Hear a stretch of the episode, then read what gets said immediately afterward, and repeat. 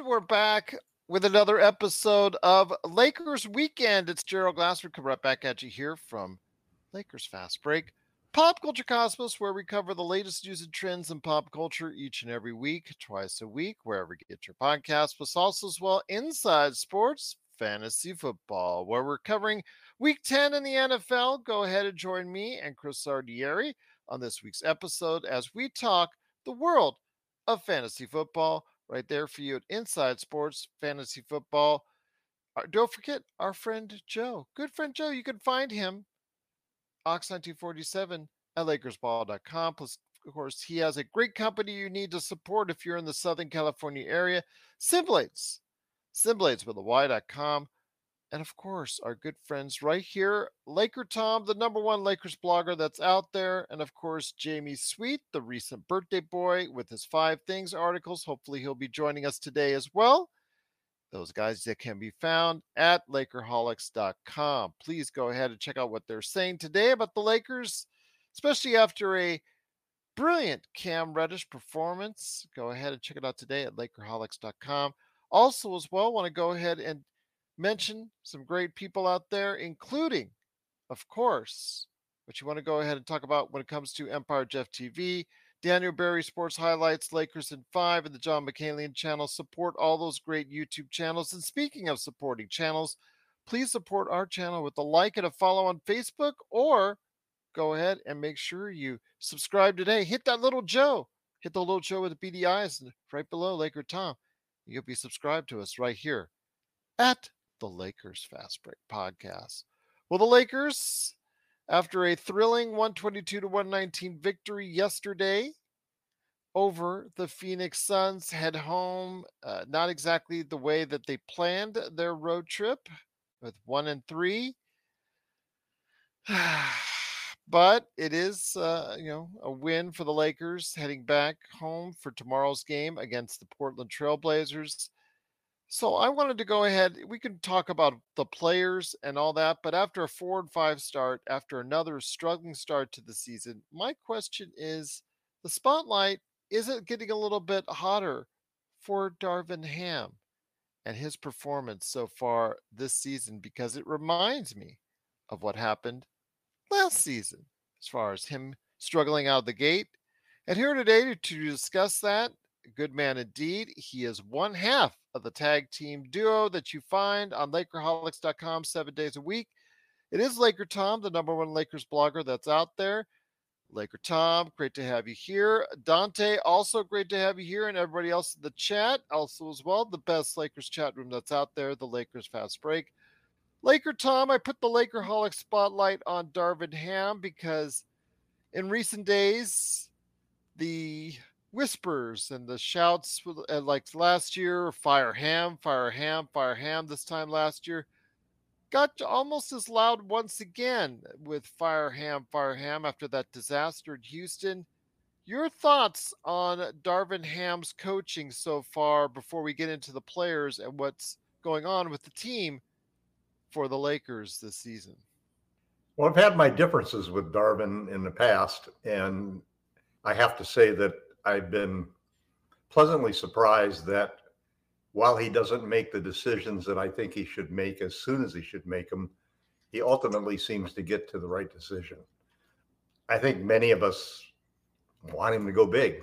You know, it it seems like the team plays better when we go big. Mm-hmm. And whether it's three guards or, you know, the players that he's given by uh, Rob Pelinka, you know, he Darvin likes to go small. Um, I thought we saw some signs in the last game that were really important um, because he made a he made a move on the bench that was kind of a gutsy move because he pretty much benched Austin Reaves, much the same way as he benched Russell Westbrook um, for the good of the team calling it not a demotion, but a realignment. Um, and I think that the what's surprising, and we talked about this before the show, that something sort of clicked in my mind once he did that because it's it's a move that it's a move I didn't want to make. You know, I was actually recommending that they bench Russell instead, Russell's the short term contract, Reaves is a long term contract. But you know, Reaves Reaves has has experience coming off the bench, and he's also you know very adaptable. He can play with almost any lineup, so uh, it made sense. And and um, the second part of that whole equation is why is Reddish starting? And I think, and why is the move to Reaves to the bench? I think what what I'm seeing being done, and I like it a lot because I think it. I, I think it's one of those situations where Ham is taking it step by step by step, but the lineup that he's ultimately going for is going to be a big three lineup with with hopefully Jared Vanderbilt and Cam Reddish as the two guard rotation. Um, and that is a big lineup. If you eventually follow that with Wood or Hayes starting at center and and Prince going off of the bench, then you're looking at a lineup that at least before the trade deadline is going to be Russell, Vanderbilt, um, James, Davis, and let's say Wood. Although I think he could even start Hayes, and and there's a reason for doing that, just to to give give Hayes those those uh, uh, minutes that that he used to get in the 2020 championship team, where you know those went to JaVale McGee, you know, and or eventually to you know to Dwight Howard. So I think that the Lakers are making moves to go big and go defense first, and I think that um, hey, it paid off wonderful. Um, we saw a game that was just almost miraculous the way that the Lakers took the lead in the first few minutes of the fourth quarter. Um, we saw we saw LeBron come and repeat that same move that was so widely criticized of passing to a wide open uh, Cam Reddish in the corner, and this time, like LeBron said would happen, Reddish canned that three that sealed the game. It's interesting that that they called timeout in order to get three points because of this whole point spread, I guess, is part of the tie breaking situation.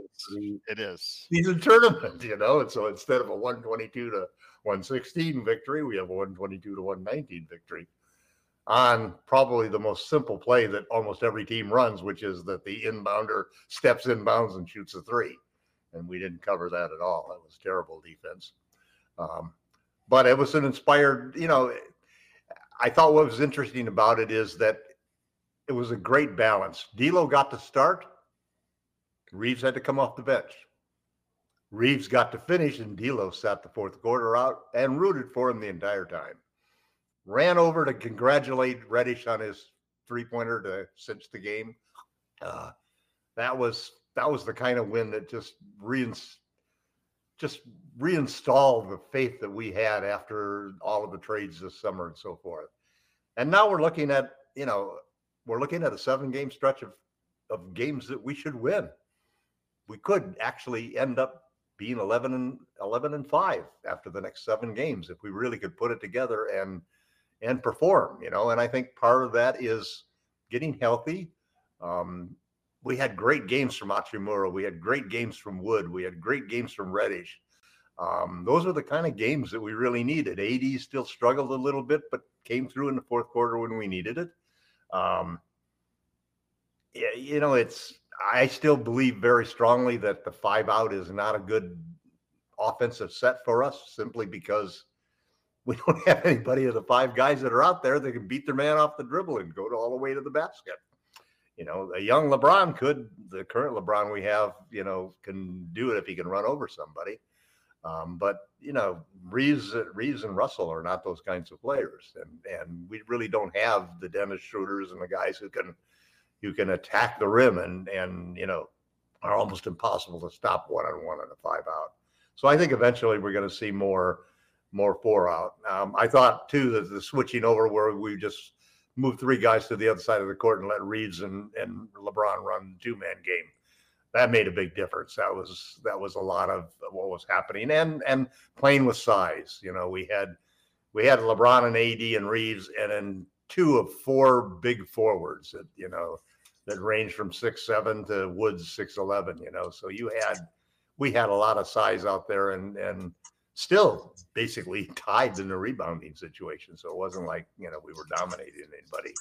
but it's a first step in the right direction. We got to win. We're facing seven teams now that we should be able to win seven games in a row, make it an eight game win streak, if you will. Um, and hopefully, this we won't be looking at the situation that we were last year. A few wins, and all of a sudden things will look a lot rosier. And as to the original question, I, don't, you know, yeah, it's yesterday. I think was the anniversary of Mike Brown's firing. Uh, I think that brought all of this up. But you know, I don't think that Darvin Ham is in any danger at all of being fired at this point in time. Um, and I do think that one of the reasons is that even even though Darvin has his own opinions and sometimes we may not agree with them, uh, the thing I think is important about him as a coach is he's always been open to his staff and the front office talking to him about certain things. And I think he's he made a move that was really his own move to bench Reaves and start Reddish. And and, and I do think it is a placeholder for Vanderbilt to be the starting shooting guard going forward. Once again, it is, of course, Lakerholic Spotlight. The spotlight is on Darvin Ham. So go ahead and join us each and every time out at Lakerholics.com, where the guys go ahead and go back and forth on whatever the issues that are laying down at Lakers Holics. You know, just right there for you. The Lakerholics are right there for you at Lakerholics.com. And also here today, good man indeed. He is the recent birthday boy and a guy who, uh, I tell you what, he's rushed back in after swim practice. It is a good man indeed. It is Jamie Sweet, aka Yami Swoot, aka Admiral Ackbar. Jamie, great. To, Great to have you here, my friend. Uh, talking Darvin Ham, the spotlight's on him before we get into the players and all that stuff going on. The team, another four and five start, tr- struggling, basically, is what I'm trying to say. Year in, year out so far with Darvin Ham. Uh, after the disaster in Houston, a lot of calls for Darvin Ham's outing once again, as we saw this time last year. Uh, I mean, he did make a change he yeah. put Austin to the bench. Yeah. It did work out, but I can't expect uh, just, you know, shout out to Riddell, who actually I didn't hear from today as far as his daily complaints against Cam Reddish. Funny, I didn't get to see an email from him today on that. Lakers fast break at yahoo.com. But now you I will say forthwith well, now. Yes, exactly. But but you know, I'm just with Cam Reddish, you can't expect this to be in every game happening. And if anybody does, they are just kidding themselves. But I what I didn't like after the game was Darvin Ham's comments comparing the situation with Austin Reaves and comparing him or to Manu Ginobili. Sure. And I was I was not exactly thrilled by doing that because it just it's these comparisons that annoy me. Let the kid play like Austin Reaves. He's yeah. not Manu Ginobili. Manu no. Ginobili is in the Hall of Fame. Right. This, you know, you have Austin Reaves. Yes. Austin Reaves is coming off the bench for a reason, and they're not the greatest reasons in the world because of his defense. So I ask you, my friend, Darvin Ham, again, for me, it's been a mixed bag so far. Uh, you know, he's been nicknamed Pockets by our uh, audience and by Joe, just for, for, obvious reasons. If you understand, he has his hands his pockets all the time. He finally started finishing calling his timeouts instead of taking him home with him on the bus ride home like he yeah. usually does. Yeah. So I ask you, my friend, Darvin Ham's performance so far not been the greatest, but do you see signs of hope when it comes to him this season? Well, I mean, part of the issue here is the tools that he has to work with. We, from the beginning of camp, from the beginning, from the middle of summer, pretty much, I think pretty much everybody on the podcast at least once has brought up how thin we are at the guard position. That we were putting a lot on the shoulders of Max Christie, and frankly, banking on Austin maintaining, if not improving, his level of play out of the gate. And neither one of those things panned out. Christie is looks overwhelmed. Um, Austin looks like he did at the beginning of last season. He looks a little run down. Some people, do, you know, get a lot of juice out of World Cup competing against on the international stage. Austin looks like he kind of got beat up a little bit, and he's still still trying to recover uh, from those last couple of games where he looked a little bit more like a mere mortal. Uh, in World Cup and FIBA. Well, it doesn't it doesn't help when every single team's offense is focused around picking on him. well, that's seemed like the first eight Yeah. games of the season. and Sam Quinn, I think, brought that up in a in a tweet or an article or some such, and I think it's an astute observation. Um, yeah, I mean, he's he's your weakest. He's going to be your weakest link on the guard position at defense. Even D'Lo, I think, is a little bit more able to defend at a high level because he's quicker, like naturally quicker. Um, I think Austin has great instincts for defense. His body just he's not Caruso. You know, uh, people keep trying to compare this guy to Caruso. It's the same with Ginobili. Don't compare him to anybody else. He's Austin Reaves. Caruso is a wizard on defense, and he sells out on every play. Austin is not selling out on nobody on the Lakers is selling out on every play. That's part of the problem. So we don't have a guy like that on the court. Reddish ain't that guy. Wood ain't that guy. LeBron is certainly not that guy. We don't want AD to be that guy. Reaves ain't that guy. D'Lo ain't that guy. We're that's your that's your first eight players off the bench right there. There's nobody who's diving for loose balls. There's nobody who's throwing Vanderbilt's that guy. but he's not but he's not playing Right. I, I would love for him to be playing but he's not so that's that's to me is the biggest everything i look at every issue i see the lakers having this early in the season comes down to two things an over over over expecting guys to either continue playoff level basketball or taking a step forward like a, a monumental step forward not just like a oh you worked on a spin move in the paint cute but like oh, you went from a 13 point a game score to a 20 point game. That's a huge leap to ask a guy like Reaves to make. Um, or Reddish, who's never found a consistent role in the NBA to this day. Uh, and to me, I think Darvin Ham, I think people are right. I think that they, the front office would like for Cam Reddish to be a smaller version of Vando. I don't know that, I don't know that Cam's got that in him.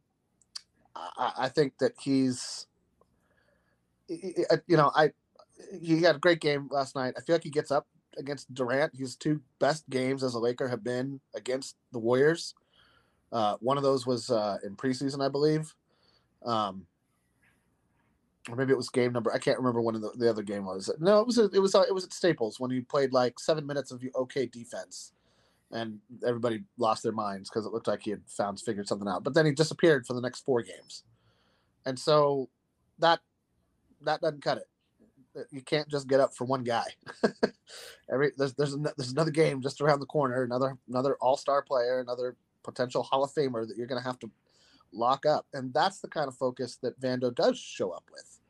You know, he doesn't care if he doesn't score a single point, and that's rare in the NBA. That mentality, you can't coach that. You can't just tell a guy to go be like that.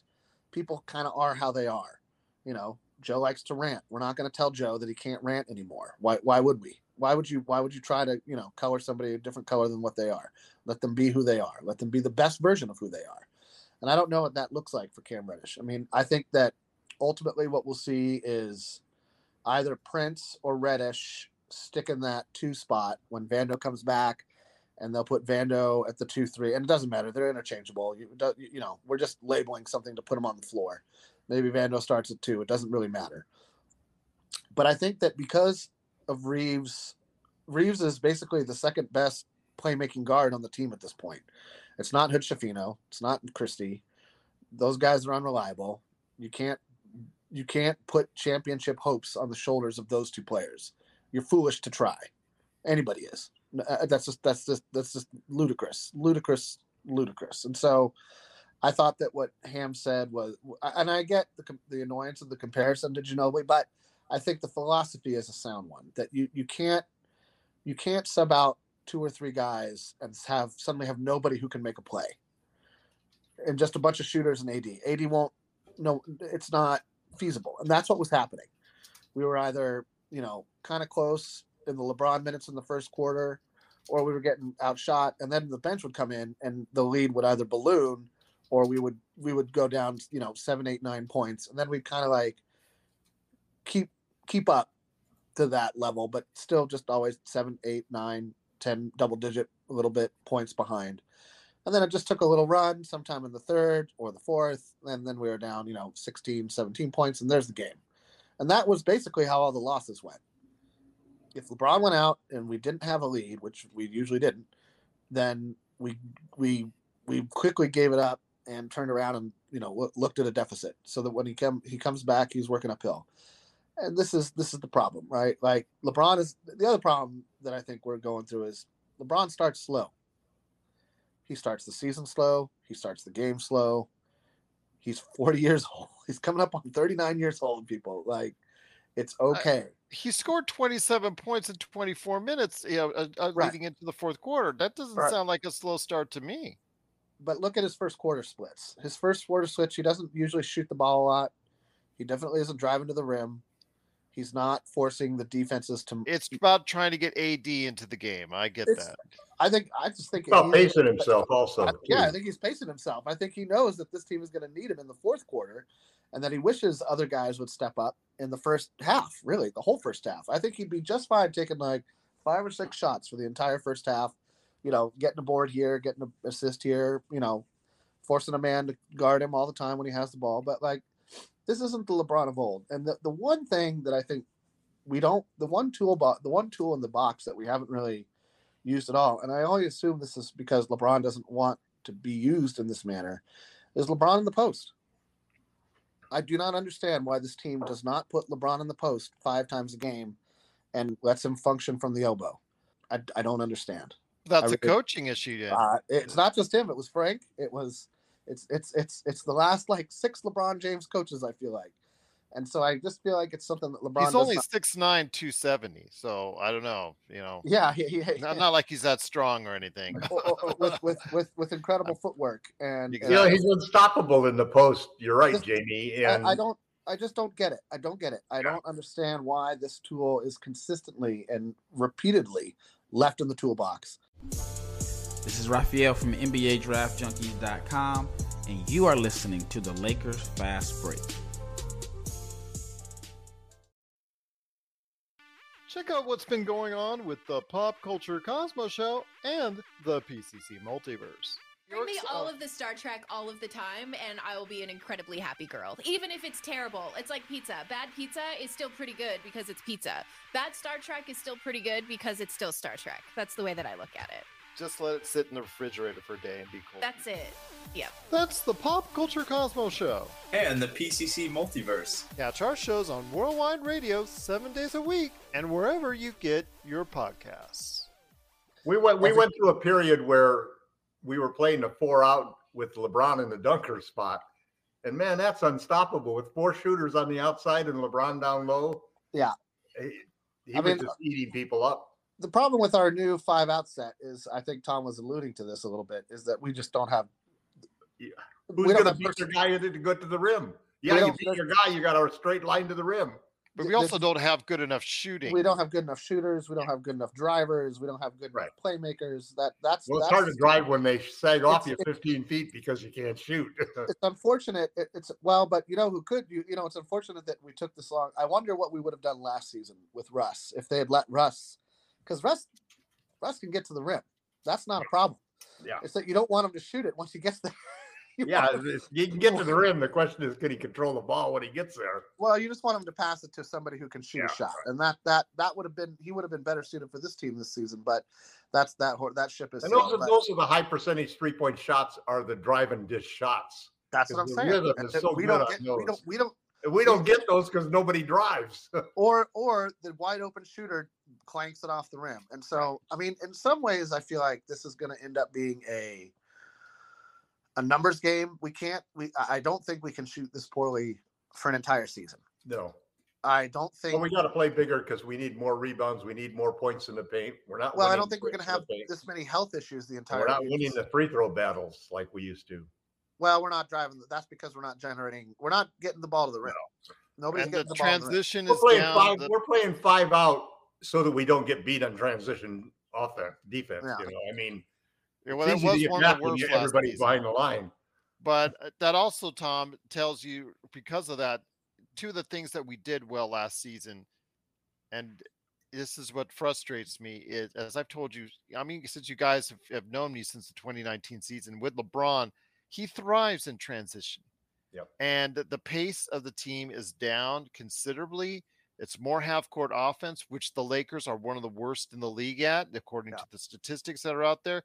and also the number of free throws. When eh, when you don't have that pace high, you're not getting to the free throw line as much. And yes, last year, of course, everybody knows the key, a big key to the Lakers season was the disparity that they owned at the free throw line and NBA records. So I ask you guys, should the pace be quickened? Should the pace be speeded up? Because again, easier baskets for the Lakers makes a lot more sense.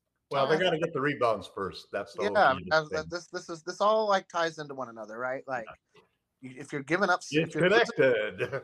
Oh, they rebound? the- Oh, uh, you, would, wow. you you would hope. I mean, so that's the thing. If They didn't last up- You get night either. before you run. It's it's a That's the it's a problem. it's a it's a good bet that if you are you know leading the league and giving up second chance points, that you're you're Losing not able to get out on the break. You, you, you can't you, you can't. How are you getting out on the break? You're not finishing the possession on defense. But these big these big lineups should solve the issue, right? But they're not. That's No, part of the that- problem. Big lineups No, are doing okay. It's the small lineups that are getting killed. It's the no, and even lineup. and none of the big guys we have, other than AD, has a rebounders mentality. Wood wants I to. don't, Wood, no, Wood's Wood- a great rebounder. That's that's totally wrong. Wood is he, he's not so far. He's no, I think he's averaging like five rebounds for the season, and he's seven foot. Yeah. Like, I, I, listen, I, I, I, listen. I'm not trying to back. This isn't. This isn't knocking on anybody. Dude, Well, no, you're the it- it is seven- They have knocking Davis and anybody. Wood, It two is of the knocking best somebody. rebounders It's not. These guys are. This. It's, he's not. He doesn't have a rebounders mentality. He's The not like Lakers Andre are Johnson. one of the worst rebounding teams in the NBA, Tom. Nobody's doing a great job rebounding outside of AD. No, I know they aren't, but they that doesn't mean that you don't have good rebounders. Anthony Davis, I think, is close to leading the league in rebounding. He's the only. I just said out of outside of AD, out- nobody else on the team is a- is being a good rebounder this season. we're not boxing guys out. We're not putting bodies on. This. This is fundamental basketball that we're not. I disagree. I disagree. I think Wood is doing an excellent job rebounding. Uh, I, the numbers don't show that, The number, yeah, exactly. The numbers don't show that. If that's What numbers case. are you looking at? Uh, worst re- offensive rebounds, rebounding team, defensive rebounding team. Last night, even in a Right. win, they were out rebounded by double digits. points. Come on, Tom. It's it's the, the, the, there's only one number to look at: rebounds. Okay, we're not winning them, and Wood is not averaging close to double digits like he has for his career. Granted, not in the same role that he's had on other teams, but those are teams that, like with mostly garbage players, and he was the biggest guy on the team, and they had to put him play him a lot. So I don't, you know, I'm, I'm not expecting a lot out of out of the the minimum salary guys to save the season. It, it just isn't. It's not feasible. It doesn't work like that in the NBA, and so uh, I, I, they're plucky. They're playing as hard as they can. That's what's working for us right now because it's it isn't I know. That's it why, isn't the guys that we signed for the MLE and the and the BAE who are doing the job. Why didn't they start Hachimura? That's a that's a good question. May, again, I I- think Rui hu- thrives best coming off the bench, though. I, I'm going to give the, I'm going to give But then- Darvin Ham that. Oh, maybe that's a, that's a possibility. I think that they're trying a couple of things. I think they're trying to pump Reddish up. Game-winning shot, missed it. Okay, it's all right, buddy. We still trust you. You're still going to start. You're going to you're going going to to solve the guard problem is what, what the whole issue is. but they can't with the players they have. They simply Uh, but they can't. can't. Well, they they but they can't. They can't continue to play Reaves and. I mean, he Ham made the right decision to break up that guard tandem because that guard tandem is not good enough defensively to win games. Agreed. And you made an excellent point earlier that I think I want to get back on it, which is also putting both of those guys together in the starting lineup means that somewhere along the line you don't have another playmaker, and you're counting just on totally on LeBron. Splitting that, staggering the two of them, I think AD. really helps the playmaking of the team in general. I agree. And Reaves, the thing about Reaves is you can punch him into that second lineup, and he could be the key to the second lineup working. So I think Ham made the right moves. And surprisingly, I I think they point to playing bigger. I just wish you'd get there sooner, you know. It's just frustrating. You you, you want to see those minutes go up because we're still our identity still is points in the paint and made free throws. We got to win those Yeah, We're not. because we can't count on our three point better three point shooting materializing. Yeah, But not every will- day this think it team's going to shoot 44 percent. No. So here's here's the So thing. we can't give up those two things, and what makes those two things work is playing big. I mean, that's that's a simplistic. I think that that's a, a little bit too simplistic of me. If you play big, Well, there are other factors, but it's the key. You cannot do that playing a traditional small forward. You have you have to play two bigs. you could if the small forward rebounded, or like the late. But don't- look at the, look at who you're matching up against. Half of the over half of the teams now are playing two bigs. So if you go in there with one big against these two big lineups, you're going to get killed.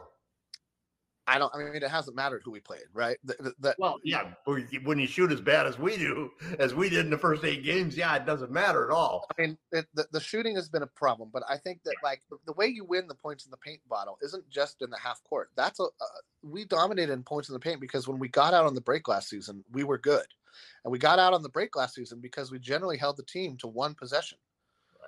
We are not doing that this season No. at all. It's we are getting annihilated on the Well, and and it's Every- piling on because now they know. Now they're telling second. they're telling all their wing guys attack every single time. We're not worried about them in transition. We want to Well, kill them on the boards. not right. It's how do you respond to that as a coach? You get bigger. but they have, but they have, they've tried that, and it doesn't. It's that's what I'm saying, Tom. And, and But all of the lineup, if you look at the lineup data, all of the plus minuses, all of the net ratings are for the teams that are bigger. They're all for two bigs. no, The I'm not- guys who are winning, the guys with the best ratings on the team are Wood. Wood still has the best individual net mi- net rating and plus minus on the team. that's a problem because you have better players than him that should be playing better. Well, Uh, well, all it's saying is that when he's in the lineup, the team wins. When he's in the lineup, we score more points than the other team. That's what the purpose of the game is. I'm not going Put it to. through the peach basket more times than the other goddamn team. Stop screwing around, playing these little lineups and so forth. But that's the thing. I get back to He wants to Darvin play, Ham. play a three guard. line. Darvin Ham continually wants to go to smaller lineups. Now, it may be a blessing disguise that Gabe Vincent Well- is out injured because you probably right. see a lot Some, more some of it is lineups. some of it Gabe is Vincent. limited options. Some of it is favoritism of certain players. Um, he he likes, and some of it is a some of it is favoritism toward defense. You know, why does he like Gabe Vincent? Same reason he liked Dennis Schroeder, point of attack defender. You know, he wants that. Um, Yeah, I don't know that. I mean, listen, health is obviously an issue, right? Yeah. There's three guys out who would normally be playing, for sure. Two, I think three. I think Hood Schifino will still get minutes on this team for some reason. I don't. I don't Mm, understand why. yeah, well, I don't. I don't so. agree with it. I'm just saying that it's going to happen. Uh, Well, yeah. uh, it, it he he's he was getting minutes before he got hurt, so I don't see why that'll change. They're they're desperately looking for somebody to like shore up the guard position. thing I never I never ever saw what they were saying he was looking so good or good at doing because every I've never time we saw him he looked terrible. I've never seen one thing that made me go. "Oh, that's that's that's that's NBA ready." Nothing. Well, he's Nothing. big. He's big for a guard. ish. He's big ish for a guard. He's not even that big for a guard. He's like what six four. Uh, come on. Well, I, like mean, the idea. I like the idea of. I, I tell you, I'm really infatuated with the idea that the way to go big is to put Wood and Hayes at center and to put Jared Vanderbilt as the starting two guard.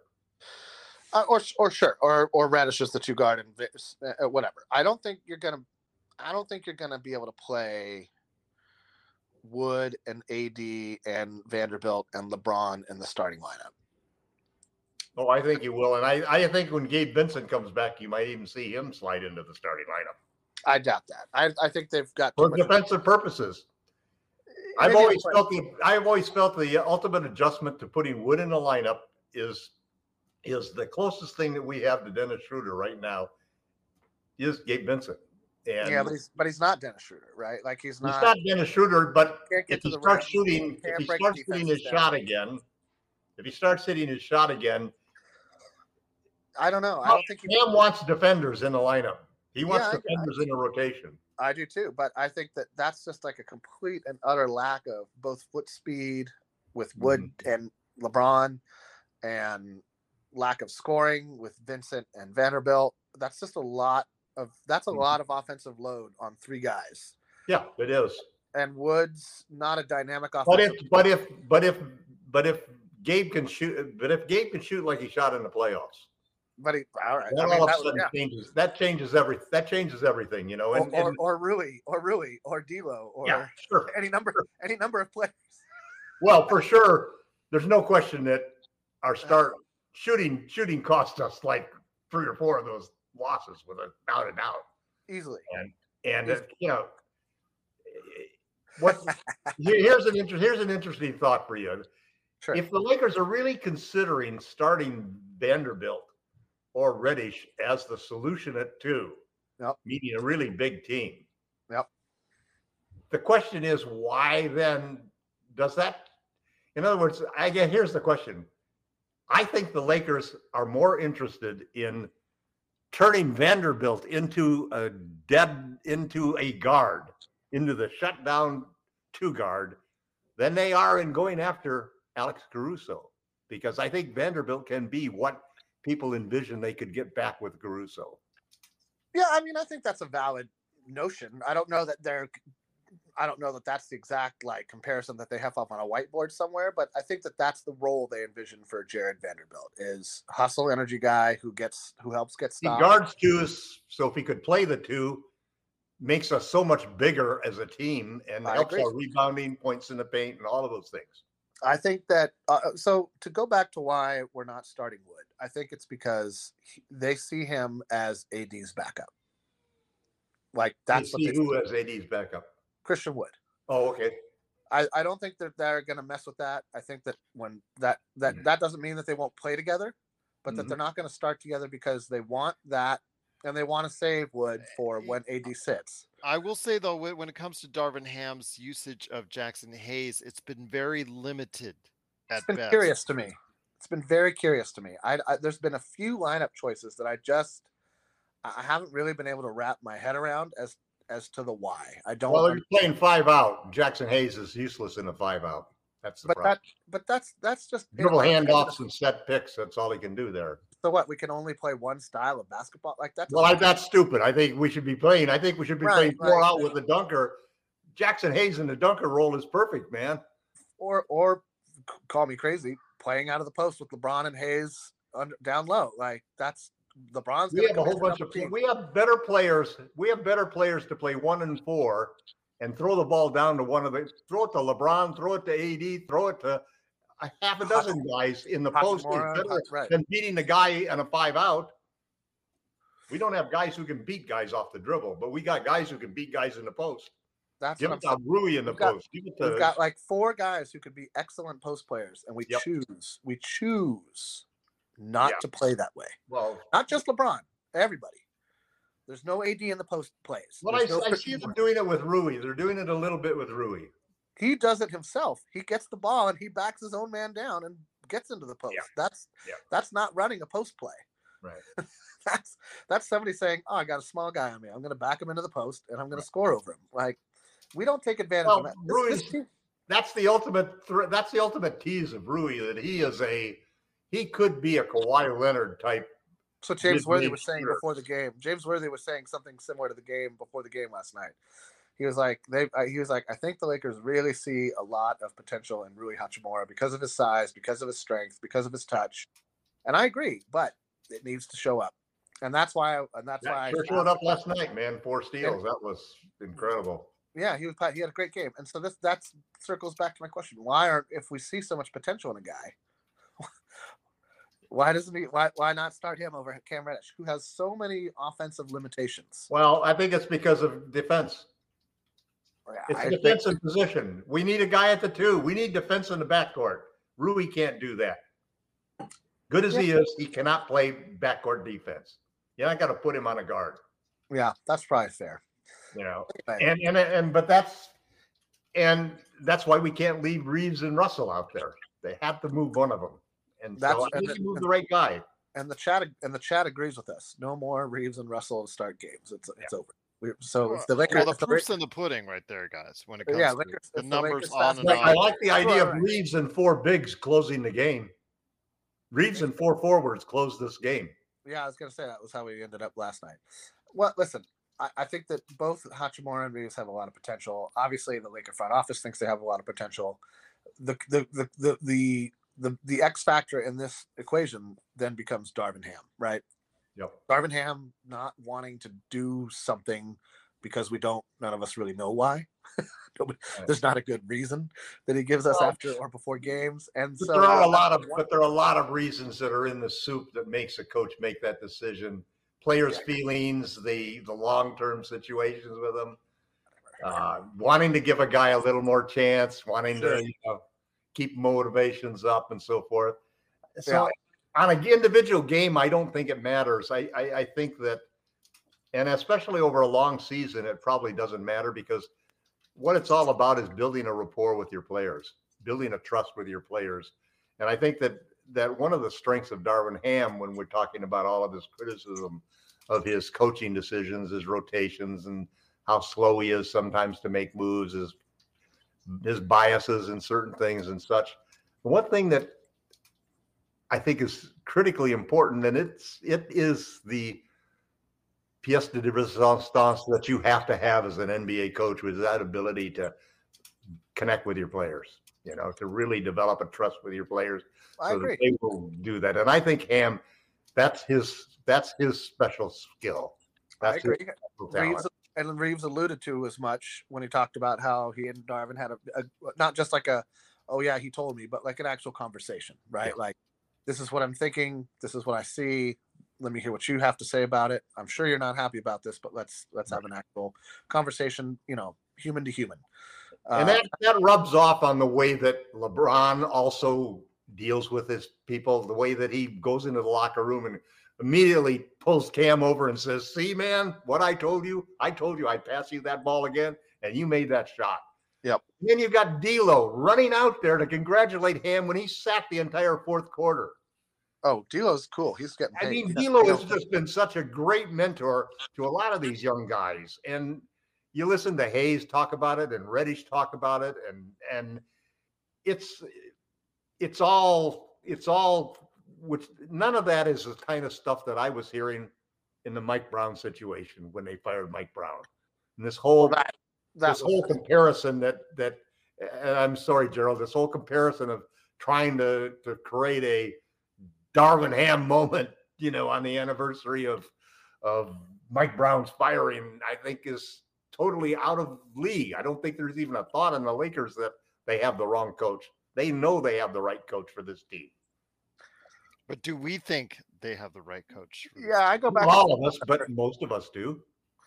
I go back and I forth think that's changing, Tom. I Yeah. really think that's changing. we'll see. This is so. This is the thing, right? This is what's gonna. So two things. One, does this lineup change stick? If we go, because Tom had a good point. We should be. We should at least be looking at six and one over the next seven games, right? Right. This is uh, Yeah. going to be the easiest, one of the easiest weeks of the Easiest NBA stretches we season. This Yeah. should be. This should be. This should be a place where the Lakers gain ground and like move back up in the standings. So they better give a damn when they get on the court and not play like they did in Houston, man. So if they don't, now I think you will be talking about a different type of situation when it comes to the enthusiasm the front office has about Darvin Ham. Because look, you can you can say like, oh, you didn't you didn't give me a shooting guard or or whatever you want. You, you got tools, buddy. And if Yeah. you're not using them, if you're not using them, and if you're so stubborn that you're going to wait games upon games on games to make simple choice, simple changes, that there's only one place the buck stops at that point, and that's not being unfair. So what's the simple change that you think that he has to make? I think they have to run the offense through LeBron at the elbow for at least four or five possessions a game to break up the defensive schemes because right now the Lakers are extremely. You're, you're, you, they need to change the five out set. The five out sets are not working. I don't need know to that get they, you need to get know that they somebody. You need to get some action down low where you're closer to the basket. they need to they need to not be we're one dimensional. Right. And this is why it's easy to rebound against us. Everybody's too far from the basket. We don't we, we're not getting offensive rebounds because everybody's standing at the three point line. Yep. You can't just yell at people, you gotta cross the boards. It's like 15 feet. Somebody's already got position on you. Like like be some of the things Ham says makes me marvel that he was ever a player. Because uh, so you can't can't strategize rebounding. you, you can't right. And that was like That's his what he did as a journeyman thing, right. player. This, this is why I'm like mystified at how bad we are at rebounding. I'm like, you must understand the value of closing the possession. You say you do, yet you stick with this inane offensive schematic because I can't really understand why. It's not and this is how he was last season with the three guard lineup. He beat it to the ground to the point where it was like, you're going to get fired this year. You're not going to be year two Laker head coach. When you miss the playoffs, you're going to get fired. And then it finally sunk in. Well, and all that, and we got better players. But like between, you know, letting them run a little bit more screen and roll, which we don't, we don't, we barely run two man games. Well, we, but, moves- that- but that's what we switched off in the fourth quarter. We really saw Reaves and LeBron isolate Okay, but this is, but does, is this, but is this the new way? Is this the new way, or was this an adjustment because we were going to lose four in a row on the road trip? No, listen, I, I- I don't, I don't Drop disagree. I don't six. disagree with the general criticism. Drop to two and six. We need to two make and six. changes. two and six is hot seat territory, man. Two and six is starting to get, you know, once you you do two, you know, or three and seven, whatever it was. Yeah, but eleven and five will be If fine. we had started another two and ten start like last year, Oh, he'd be gone. that that seat is very warm, Tom. no, he'd be he'd be he'd be on the way out. It would t- it would take an incredible and immediate turnaround. This is the thing. It's not. I don't think it's about his style. Well, I- you I know, think he's a very congenial. the one, the one. Well, let me add, let me add this before I forget this whole point. I think, I think Sure. you're right that if we did have a two and ten start this year with this roster, last Yeah. year's roster was really at that point in time was a two and ten roster. This year's roster is not a two and ten roster. So if we had a two and ten roster at this point, But Yeah. no, nor are we a four and five roster, right? Like we we, sh- we shouldn't we should be at least a 500 team, if not plus 500. no, I don't. You're not. I don't think anybody's ignoring the fact that And for a guy who built his career on toughness, who preaches toughness, we're not Mhm. a tough team. Now, one thing I want to ask you though, guys, about Darvin Ham, getting back to him again, is what Derek is pointing out in the chat, and truly appreciate him and everybody else in the chat. The best Lakers chat room that's out there, the Lakers Fast Break. And all the shout outs to Sean. All the shout outs to Sean have been nice. too. Absolutely, truly appreciate it. I let Sean know that already here in the. Uh, I DM'd him as far as that's concerned, and just want to make sure. Sliding into the DMs, huh, Gerald? Yeah, well, his DMs, and I made sure to check on him. He's he's uh, holding up. Let's just put it that way. But he does Okay. need your prayers and thoughts out there. I do want to make sure that Derek's uh, words, Derek Grimsley, he's in our chat saying some great things in regards to the defensive end, something that the Lakers thrived on after the trade deadline. That's part of the reason, a big part of the reason why they made such the push that they did in the playoffs is their defense. Something we've seen not the same level this time around. Uh, again, that's, that's just- direct correlation to Vando. But go ahead. Sorry. yeah, the team is second in the league in blocks, but as we saw with the rebounding edge, the teams are getting second and third chance opportunities time and time again. Yeah. What do we need to do on the defensive end? Of course, the offensive end we talked about definitely ditch the five out. Obviously, the, all the options that you guys are talking about were, were excellent ideas, but the defensive end, obviously, it starts with you know getting Austin Reaves and D'Lo out of there from doing a set together as little as possible. That helps a lot as far as the defense is concerned. But what other measures can you guys t- think of as far as that will help the defense out? switch everything. The worst, the worst defensive combination that you can do is to try to fight around on the perimeter, to fight around screens, and then follow your guy into the key. Because in the key, our big man is going to not allow anybody to get behind him, which means he's going to keep backing up and backing up. And we're just we're just live bait for floaters and mid-range jumpers in the easy area. And the way to prevent that is just simply to tr- switch everything. And that's what you do when you get the bigger lineups, because the bigger lineups basically have the ability to step back a couple of steps, not as close. They don't have to be as close in order to challenge shots. And so you're able to to keep people in front and switch. The last thing we want with a drop coverage defense for our bigs is to have our guards follow guys and get locked up and put in jail and going around picks. You just cannot do that. You just have to switch that stuff. Now, the def- the worst part about that is it works into the hands of teams who want to isolate your worst defender. So Yeah. you, have to, you have to you have to balance that by Gonna say that that sounds like a, a recipe for Reaves and- on the bird. if you have Reaves and Russell both out there, My God, it's so easy, you know. Yeah. Um, but if you have only one guy, let's say you have Russell is the only guy you got out there that you got to cover at one time, or Reaves, only one of them is out there on the court. You got four other guys who can cover for them. That makes it a lot more palatable, and you have more options. But but if you want to keep, if you want to cut down on three point shooting, and you want to keep guys in front of you, there is no better way to do that than switching. I think there's there's I think there's some hope in that scheme. I think that I, I- think that it, it's even simpler than that though. Like we're not doing we're not executing fundamental basketball. Shot goes up, we're not putting a body on guys. Yeah. It's that simple. It's not Yeah, but nobody does that in the goddamn league anymore, man. This- I mean, this I don't know this how is you change rocket- that. right. This is not rocket science. The first guy to put a body on somebody is if if they go over your back, okay, maybe you don't get the call every time, but you will start to get the call. Why go over the Jumping back? and Why reaching turn seems around to them be- and get in front of them? You know, I mean, what happened to? I was I was saying jumping and reaching seems to be the only thing the Lakers do. That's all they do. They they they they they, they put you know, and that's that's that- that's you can't blame any single one guy. That's a, it's a team wide issue. So that means it's a It's a coaching. league wide issue. It's a league wide issue. All of it. Yeah, but I mean, I, I I mean, whatever. Like some people got then then then you're gonna lose. If you're not gonna execute fundamental basketball, you're gonna lose. And like, it's great that we're all cute and buddy buddy, and we all like each other now in the NBA, and we're all great pals and hang out in the off season. Except nobody likes Dillon Brooks, so he has to go to like the arcade by himself. But like, other than that, like, get over yourself.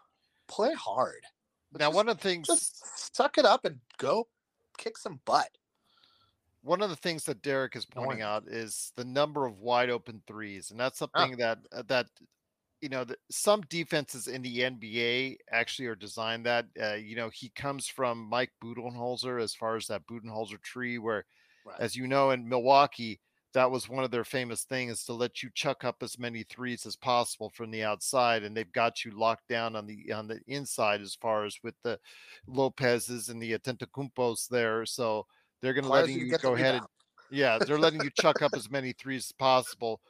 And for the most part, it worked. Now there were some days when if it's teams hot from three point line, you're going to Sure. lose. So your thoughts on this, guys? Because it is frustrating. How do those how do those wide open threes get open, Gerald? Well, first of all, the rotations are bad. Uh, No, but to think about it a second, the the let's let's work backwards from the wide open three. There's a wide open three, and a guy drives it to the hoop and pitches out to him, and that's the usual killer three, right? For the Lakers, the killer rotations three an offensive rebound, and they kick it out to a guy who's got an open three. But the reason that that guy's open is because somebody beat their man off the dribble. Somebody beat their man off the dribble, and they're in now. They're in the they're in if they're in a five out, it's drive and kick. If they're not in a five out, it's drive and dish or drive and kick, one or the other. So the thing is, if you play, if you switch everything, you keep guys in front of you. You keep guys. It's easier to keep a guy in front of you when you switch everything, which cuts down on the number of times that there is a penetrating guard who gets into this situation where they can drive and kick. It is your best defense against three point shooting. Now it's vulnerable to being switching onto your worst defender. It's vulnerable for good passers to pick and roll and guys rolling. You definitely need to have an Anthony Davis to patrol the ground and pick up the guys who are rolling to the hoop. But if you switch everything, it it's a better complement for the drop coverage, and it's the best way that you can cut down on the number of open threes that people are taking against you. Uh, I I don't agree with Lifted has a great question in the chat. Uh, Yes. I I don't know that I would be against that trade. I just don't think Chicago would make it Well, the first of all, you don't have enough dollars. Uh, first of all, the dollars Yeah, that- are the issue. money wise. So you got to throw another because both Caruso Caruso makes more than. Or I think guess you have to throw another two players. Uh, it would be a four for two, uh, just to let Yeah. you know, lifted because LaVine's Caruso and contract. Or Caruso and uh, LaVine. Caruso and LaVine for D'Lo and Reaves, and we're you're about D'Lo and Reaves. about fifteen Yeah. million short there. so it'd have Yeah. to be like D'Lo Reaves. I'm and not a fan. I'm not a fan of. I'm not a fan of that. I, I I wouldn't hate it, uh, but you're it's an incomplete trade because you have to put in at least another. Big Eleven. Sofo adds Well, on to well, that. I'd like. I'd, lo- I'd love to get Caruso. I don't think that we. I think we have bigger needs than Caruso, but I'd love to get him.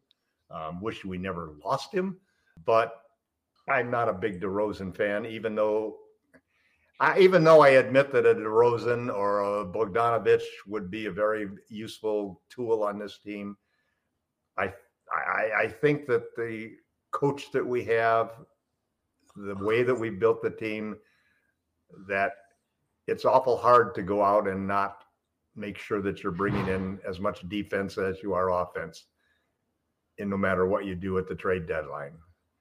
So I mean, I mean, I, I, I see the balance. You bring in Caruso and DeRozan. Caruso can cover. You know, you got one great defender and one great offensive person. But I, I would rather have Buddy Hield and and Miles Turner if I was going to do that type of bring in an offense and a defensive person. Because I think we need for to get over a year. Oh, for for- over a year. Uh, give me Miles Turner. Like, give me Miles Turner and and for years, Joe. And, uh, for years. Caruso. Uh, I do want to say though, big shout out to Big Sofo in Serbia. Yep. Uh, he's up? asking who you would rather have, Caruso or LaVine, because you're talking about extreme opposites. One is a, a perimeter defender, deluxe. The other is more of an offensive-minded individual who can't play defense or who doesn't want to play. If I was trading for. Chicago, that's the trade I would make. No, which one would you prefer? A big shout out to you, Big Sofo in Serbia. Caruso, it's not even a question. Well, Caruso because he's more affordable and He's just better. He's Yeah, a better well, player than Zach LaVine. Zach LaVine is. you better could acquire dunker. him and still have a good team. Yes, exactly. You have to give up too much for. for LaVine, LaVine is LaVine But at is some like. point, you need a you need another superstar to replace LeBron. At some point, man. d- Is that really Zach LaVine who can't even get his team into the play-in? Well, I mean, let's be honest. We- We're talking about a team that's loaded for a guy like him to excel, Mm-hmm. and he can't even get his team to the play-in. So that that doesn't say superstar. yeah, because he's not a top, he's not a top ten player. You know, he's a He's not. A, he might not be a top twenty player in my opinion. Like he he might be like top thirty. I, don't I don't I don't see the I don't uh, the, for me the, the the the the the shine is off of LaVine's game. It's one dimensional.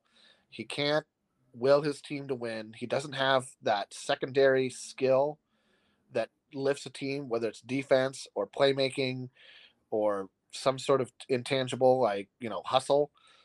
Mm, He just I don't know. There's some teams And, that also listen- just don't have the coaching or the management to to Yeah, really Bill- put together Bill- a team to win. You know. Bill Donovan was able to make a lot out of nothing in OKC. Yeah. and that's so I don't think it's coaching. Uh, no, but I their combination of players just is always they've always had a ceiling that was well below a championship, in my opinion. but it should be well above a play-in. Right. That's my point. Yeah, but but the end but that doesn't there are individual players you could pluck from a dozen teams that could be game changers for the Lakers or game changers for any particular team. The money, I, I think LaVine is a bad buy for any team. Let me put it that way. I, Let's do I, a contract, Sky Dweller. I would rather I would much rather have I would much rather have I, I think that players like I don't I don't know you know if you could give me two really elite players who could start on the Lakers even though they weren't superstars I I'd be fine with that you know Buddy Hield and Miles Turner I think would be terrific for the Lakers endorphin. It's not that that he can't put the ball in the hoop. It's that it doesn't often result in a winning season.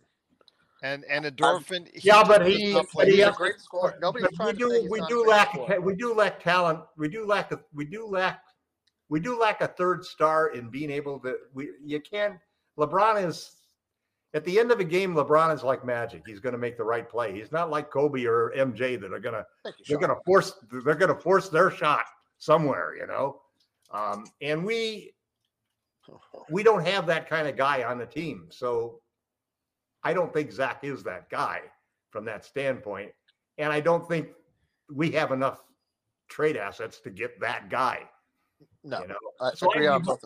I'd much more prefer to blow our wad, if you will, and go out and try to get a really great player who can defend and score, but he may not be a superstar. A Mikal. Bridges, you know, somebody like that who who has really elite athleticism on the defensive side that could really help us as well as offense, even though he's not a superstar. I'd give up my draft picks and so forth for somebody like that before I I would.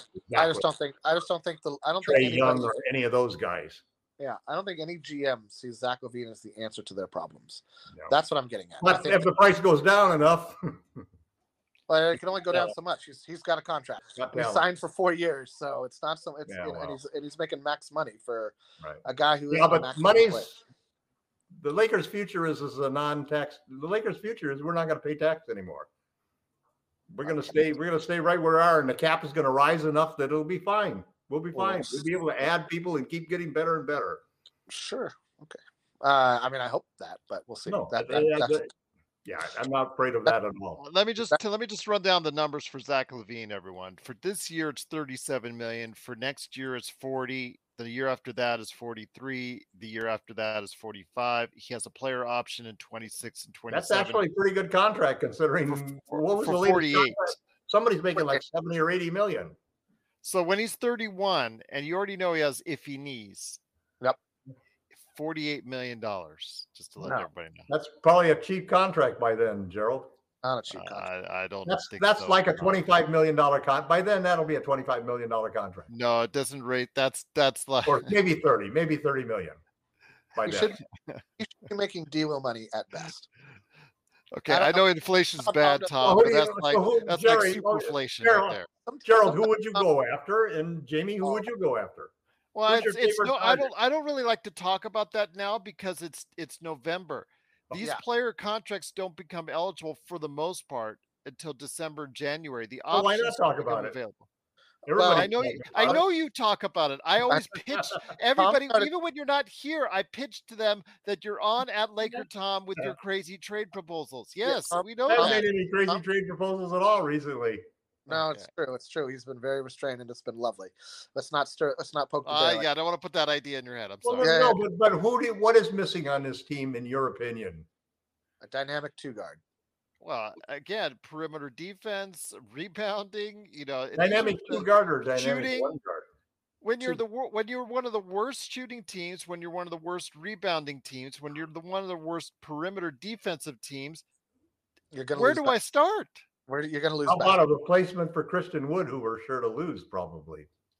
I mean, we know that having another big, the one thing Christian Wood has proven is having a second big who can stretch the court next to him and play good defense is a So you- winning combination.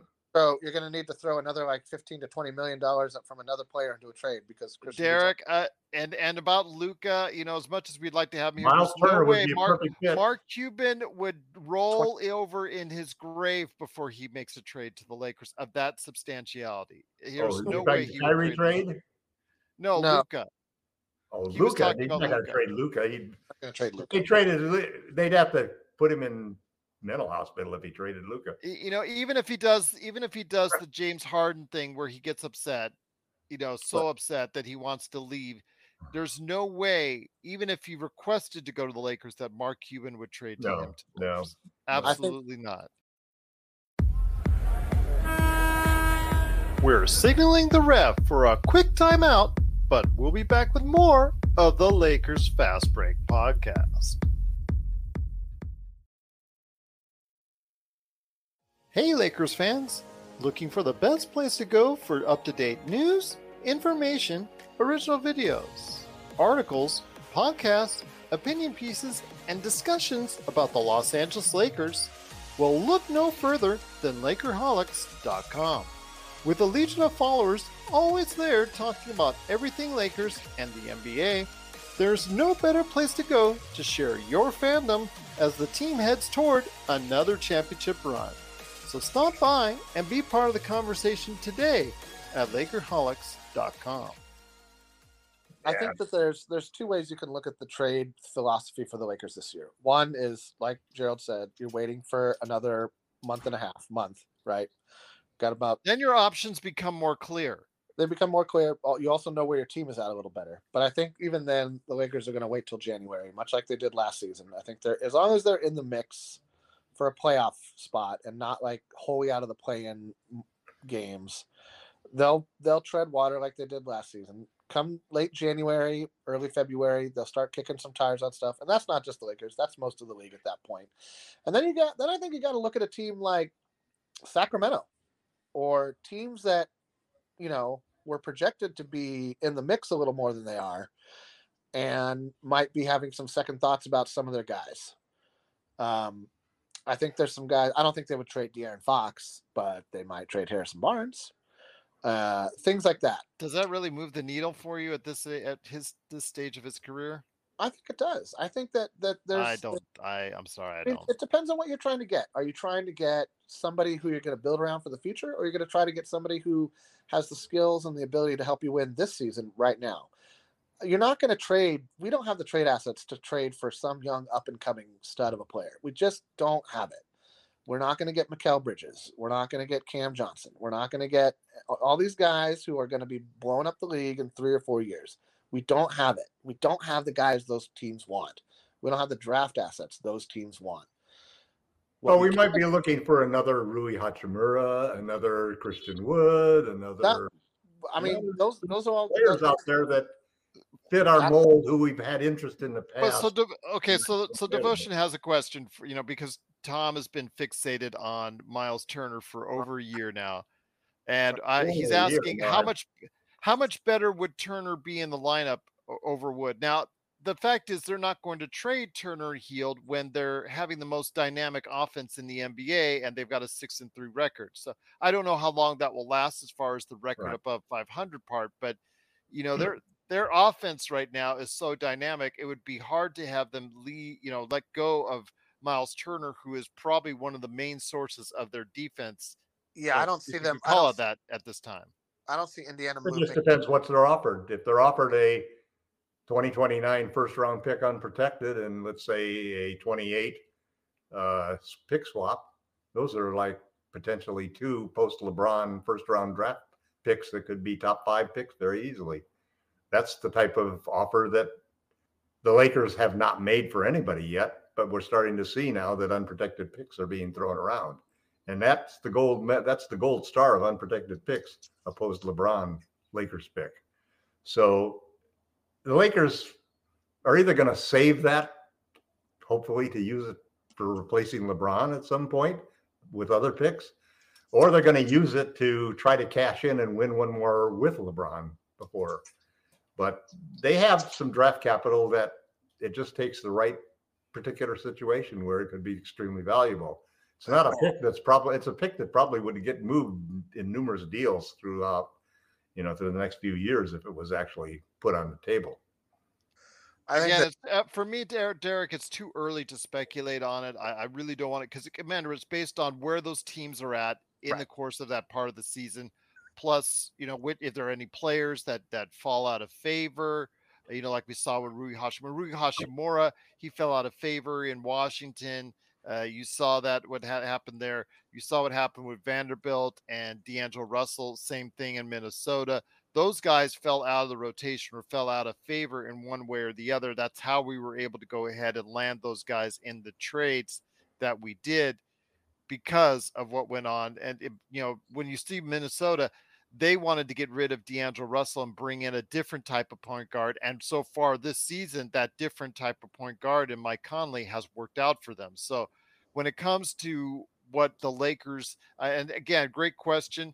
Uh, but I don't want to speculate eight, ten games into the season, you know, what players will be available because it's just a moot point. It's just like you're reaching at straws and like you're hoping and you're praying that a Luka or an individual like that, or even a Kyrie Irving can come over here.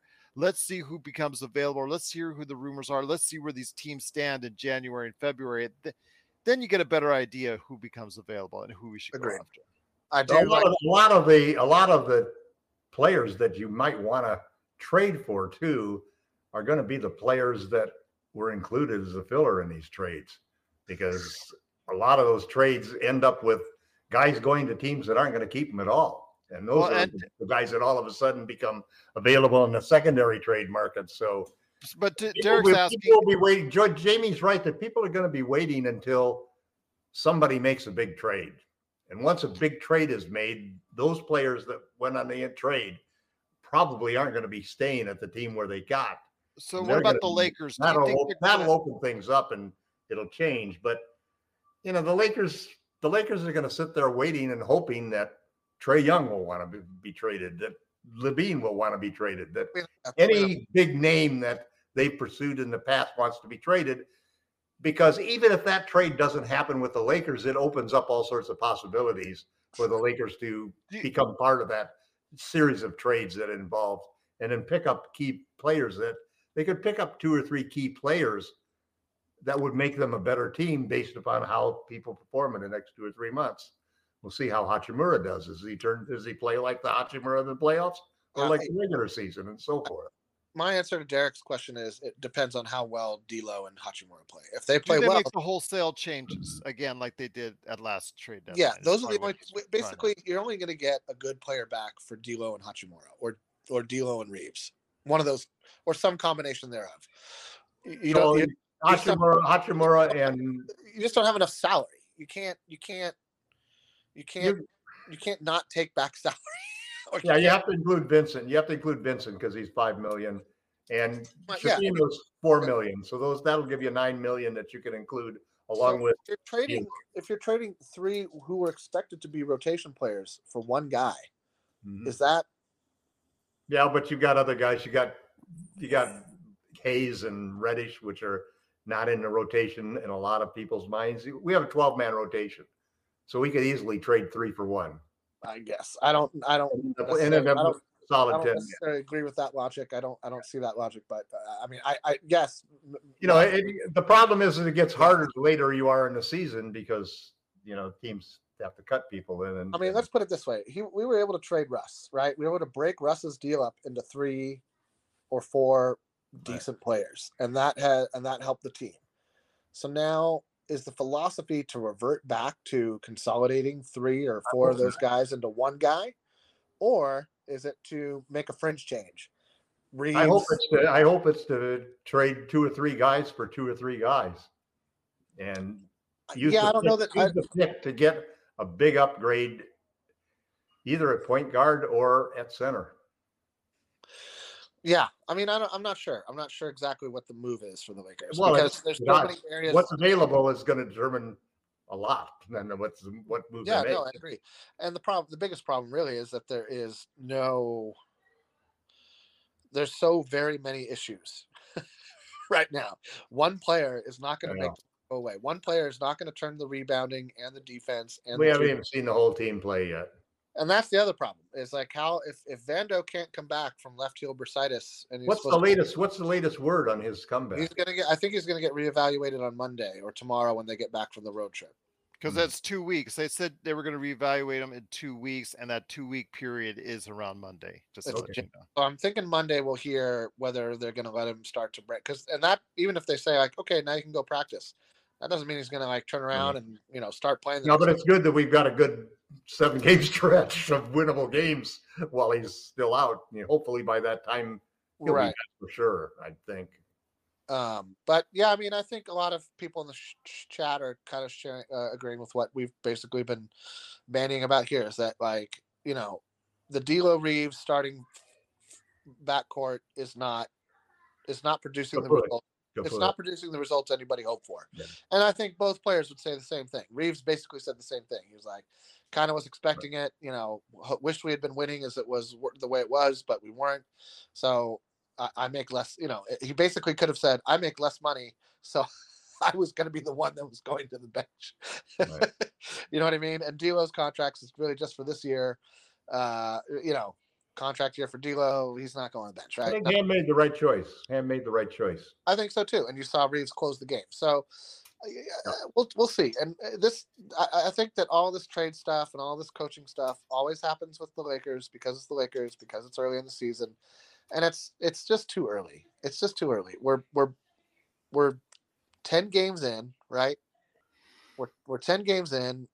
It's not even we're not even 20% of the way through the season and i tr- i generally try not to evaluate the team till we're about 20% of the way through the season so we're about halfway to that point so you know is it the start we wanted? No is it could it have been worse? I suppose could it have been better? Of course but lebron's not going to come out of the seat not going to come out of the gates gangbusters. Everybody wants ad to become the next kareem abdul-jabbar he's just not it's just not going to happen. He's just Anthony Davis, and that's fine. It's the other guys who we were counting on to step up that haven't really stepped up yet. The Reaves, the Delos, the Hachimuras. They've either been hurt. We expected more out of Vincent. He's been hurt. We expected Jared Vanderbilt to play. He hasn't. So there's a lot. There's a lot that it goes into why. Imagine if we didn't have as deep a team as we do.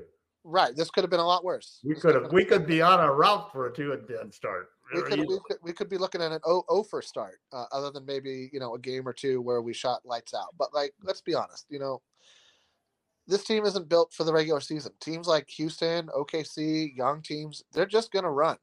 They're gonna run us into the ground. We've played a lot of young teams to start the season off, or we played like teams that know what they're doing. Denver knows what they're doing.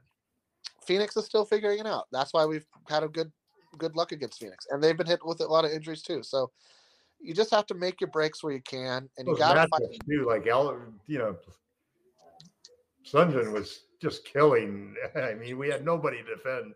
We had Yeah. nobody to defend without a center there. Yeah, and Vincent, uh, we I think you know, uh, problem child brings up Vincent in the backcourt. Vincent, uh, you know, is not here, and he, and he hasn't played well. He has, he has he's played terribly.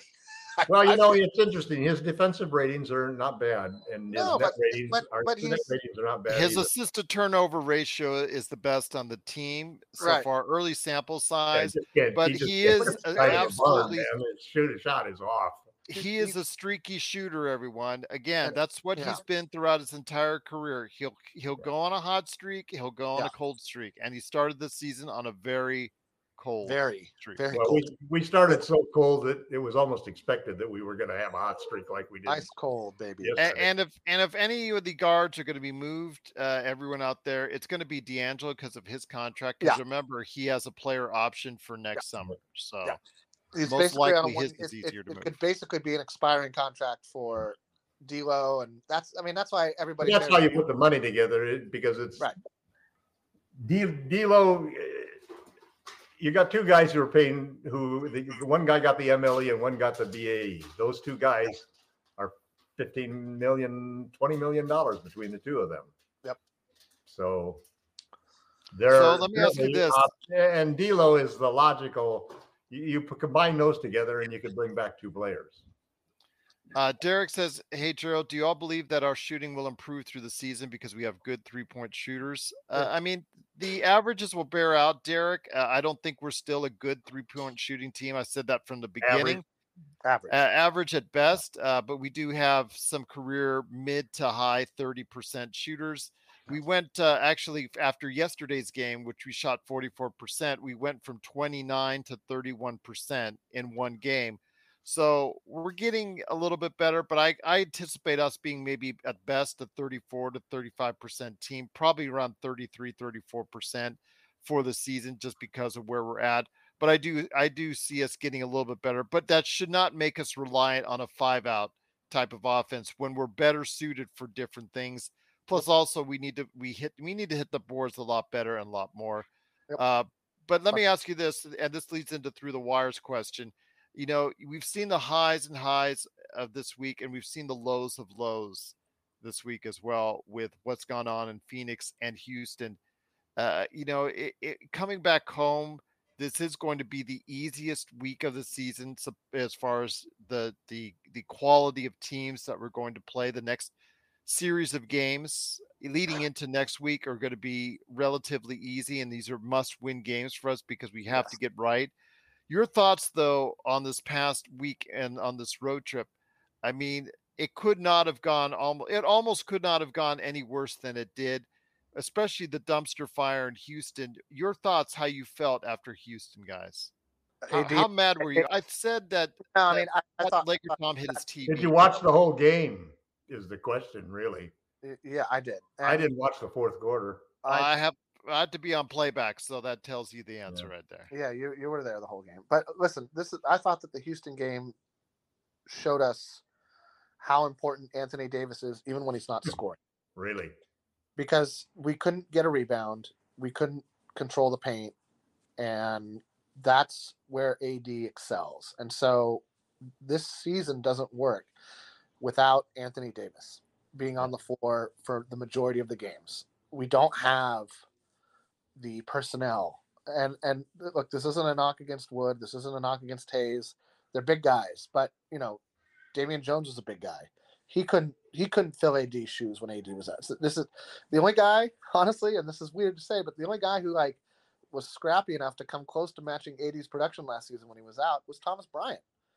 The only reason the Lakers stayed afloat in the middle of the season when AD missed like a month and a half was Thomas Bryant and Russ playing five percent better. That was it. Because there was a stretch of games where AD and LeBron were out, where I was like, "This is it. The season's gone. We're not coming back from this." And they were able to actually kind of stay afloat, and that's what made that run at the end even possible when it was different players. but uh, there's nobody with that energy level on the team right now. Nobody plays with the same energy Thomas Bryant played with. Nobody uh, until Vando gets back, and then you know, And Vando can't play, and Vando can't play the five. And your Vando can't point- play the your five. point raises a big question, Jamie, That- maybe the Lakers' top priority.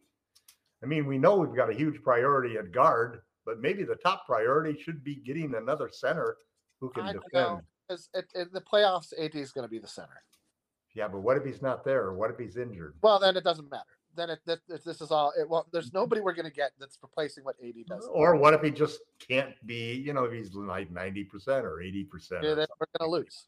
We're that, that there's nobody Well, we're going to. No, I, I I think you're you're belying the point that No, I'm. But I'm. being that, that we really need to look at where our vulnerabilities were. Our Well, biggest start- vulnerability start- was the backup backup shooting guard situation. Well, let's start with this, guys. What do the Lakers need, need to do in the first quarter? Because the first quarter, as Magic Man said before, he had to take some time off. Through eight games, this is through eight games, the Lakers had the worst point differential ever in NBA history. And it didn't get any better by being down once again against the Suns. The Lakers, I feel, just it's so hard for them to continually go uphill each and every game. Yeah. Your thoughts on what they need to do to get off to a better start in the first quarter? play better. Switch Okay. everything. Thanks, thanks. That was so in depth and that was just so deep. I, I, listen, we've we've been, but these are it's the same things that have been We- looting. We just say, we've been saying it all along. Yeah, this, these are all the same issues, right? It's not. Obviously, they need to play Make harder, more take more baskets. How about that? more rebounds. Yes, that's right, Jim. But truthfully, the way to do that is to wait, put the right guys no on the use, court. There's no use overthinking it, right? There's no use overthinking. Like, there's not. Listen, if the, the, you have to believe that the coaching staff is is smart and capable enough that if there was some something that they thought they could do differently, which I guess they did last night when they swapped Reaves and D'Lo, and we still got cooked in the first quarter, so that didn't solve that. There's, it's it's be better. Just, just stop sucking in the first quarter. Like, be ready to play we had the same issue with the third quarter last season. Coming out at halftime and it was like, who, where, where'd the team go? Did what, what what's going on? data, and if it's not working, change it. Uh, But I mean, I wish I that's simple, my. man. Coaching one A. I wish that it was that simple, but Darvin Ham. It is. It, it, well, for you, yes. For Of course, others, I'm a fan. I'm not the coach. That's right. You got no you got no horses. Your pony your ponies are all at home. Um I, I, don't know that there's a ma- uh, you're not going to get a lot out of LeBron. He's going to ease himself into the game. You're not going to get a lot out of Devo, D'Lo. He just doesn't play with that level of aggression. He just doesn't. You can't expect him to come out and like look to score 15 points in the first quarter. He just doesn't play like that. Well, he's And- been playing a little bit like that lately. No, I, I, he's he's just too cool. He's too last cool for night, school. Last night he was off to a quick start. Yeah. Uh, but I, you know, I don't know. I, I don't know that there's a magic solution for the Lakers' first quarter woes other than to be more ex- execute. One Better. good solution is play teams that aren't as tough. We because when you look at when, no seriously, when you look at the teams that we played, our schedule, the schedule I- for the first nine games versus the next seven games Yeah, I hear you. is pretty dramatic. And Yeah, that's true. that's teams true. you didn't expect. I mean, It's Houston just a played, funny, you know, it's a funny strategy. Play Yeah. the weaker teams all the time. really. Well, no, it's wanna play just that it's just that Dear NBA, we would like this to play is a Portland small sample size, and it's early, and we've been injured Yeah. with missing a lot of guys. Yeah. But I uh, think High Octane is uh, on the same uh, point uh, trajectory that Laker Tom is. We don't use their size to our advantage, and I, I tend to agree. I, I think that Jaxson Hayes has more of a role than we've seen him have. I I'd think there's a actually lot- start Jaxson Hayes. I wouldn't have a problem with starting Hayes at center and let him play seven minutes in each half. Now, But, uh, one, thing, guys, thing Southern just- Comfort say, mentioned guys, was it's- well, I gotta LeBron get back at point this. guard. Yeah.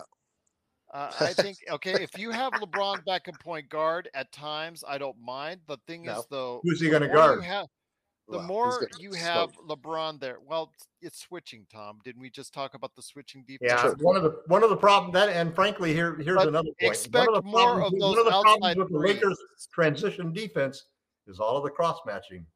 Yeah, there's, I mean, this is the thing, right? We've, we've, it's we've a lot easier when the guy you're guarding is the guy you got to cover on the other end of the court, rather than having to look around and say, "Where the hell is the guy in my I'm guarding?" Yeah. that's what screws up a lot of our transition defense, as well as Anthony Davis going down to the ground. You know, and well, that's not going to stop. He's trailing. You know, A stiff wind blows AD down. I mean, Uh, he and Embiid, he and Embiid give up so many fast break points just because they're on the ground. It's true. It's true.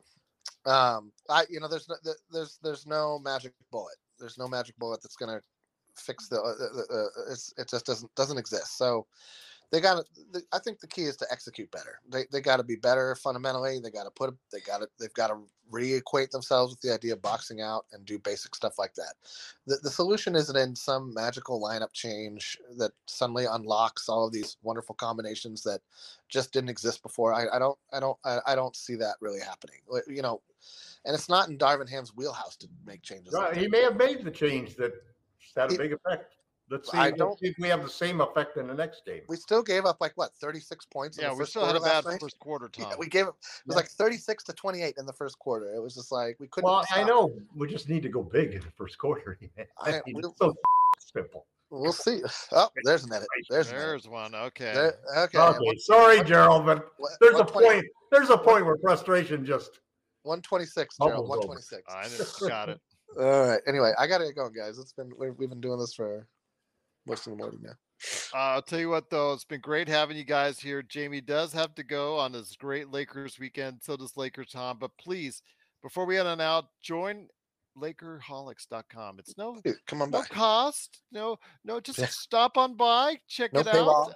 we're always very friendly, especially So- the new guys. Yeah, the, yeah, especially new people. It's just to each other, they're not as always friendly. But Oh, look at before we head on out, uh, please give the hard pitch. Uh, what are you guys working on at LakerHolics.com? Uh, f- a fiver for last night's game still. Okay. All right.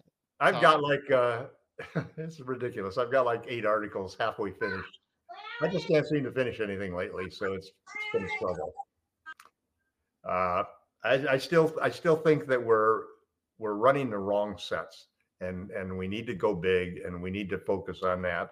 And I'm hoping that Ham is going to make the right decisions. I think all of the numbers say that our best lineups are our biggest lineups. Our best players tend to be the biggest players and we just need to find those right combinations and and get them in the right sets. And I think that the five out is just not a good offense for us at this point in time. Um, I also think that defensively we really need to switch everything. And as we get the bigger lineups in there, I think that the the players that we have on those bigger lineups um, are better fits for a switch everything offense or a switch everything defense. So um, I'm encouraged by what's happening with the Lakers, and uh, I'm just waiting for Darvin Ham to catch up with me. Uh, oh my gosh. There you go, indeed. Once again, it is Lakerholics.com. Please go ahead and support the Lakerholics at Lakerholics.com. Big shout out and prayers go to my good friend Sean Grice. I conveyed already your thoughts out there in the chat in regards to your prayers and thoughts to Sean. What what's the deal with Sean now?